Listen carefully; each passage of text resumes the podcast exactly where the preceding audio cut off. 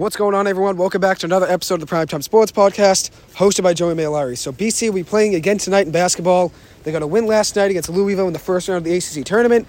They will be facing UNC tonight, a tougher matchup for the Eagles. Quinten Post, senior center, who is BC's best scorer all year.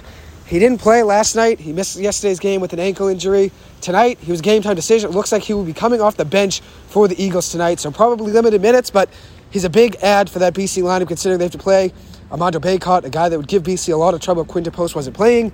For BC, overall on the year, they improved their record yesterday. They're now 16 and 16 on the year. They are 11 and a half point underdogs versus UNC. UNC beat BC earlier this season. Uh, it was a 72 to 64 ball game in January. They only played each other once. That game was at U- UNC, so UNC has the advantage, obviously playing at home.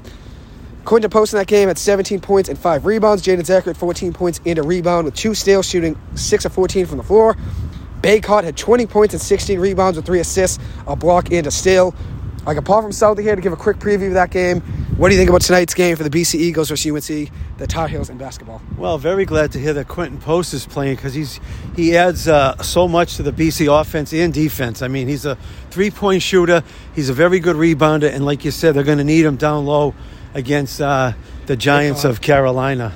Bacot, yeah, Bacot would give BC a lot of trouble if Quinten Post wasn't playing. So we'll see what happens in tonight's game. BC got a good win yesterday against Louisville. Struggled in the first half, then BC went on a great run in the second half to win that game. I'd give more of a recap right now if I could, but I'm walking into the BC hockey game, which is right now. It's going to be starting just about 25, 30 minutes from now. So that will conclude this episode. Thank you guys so much for taking the time to listen to this. As always, I appreciate it and hope you guys have a good night. Thank you.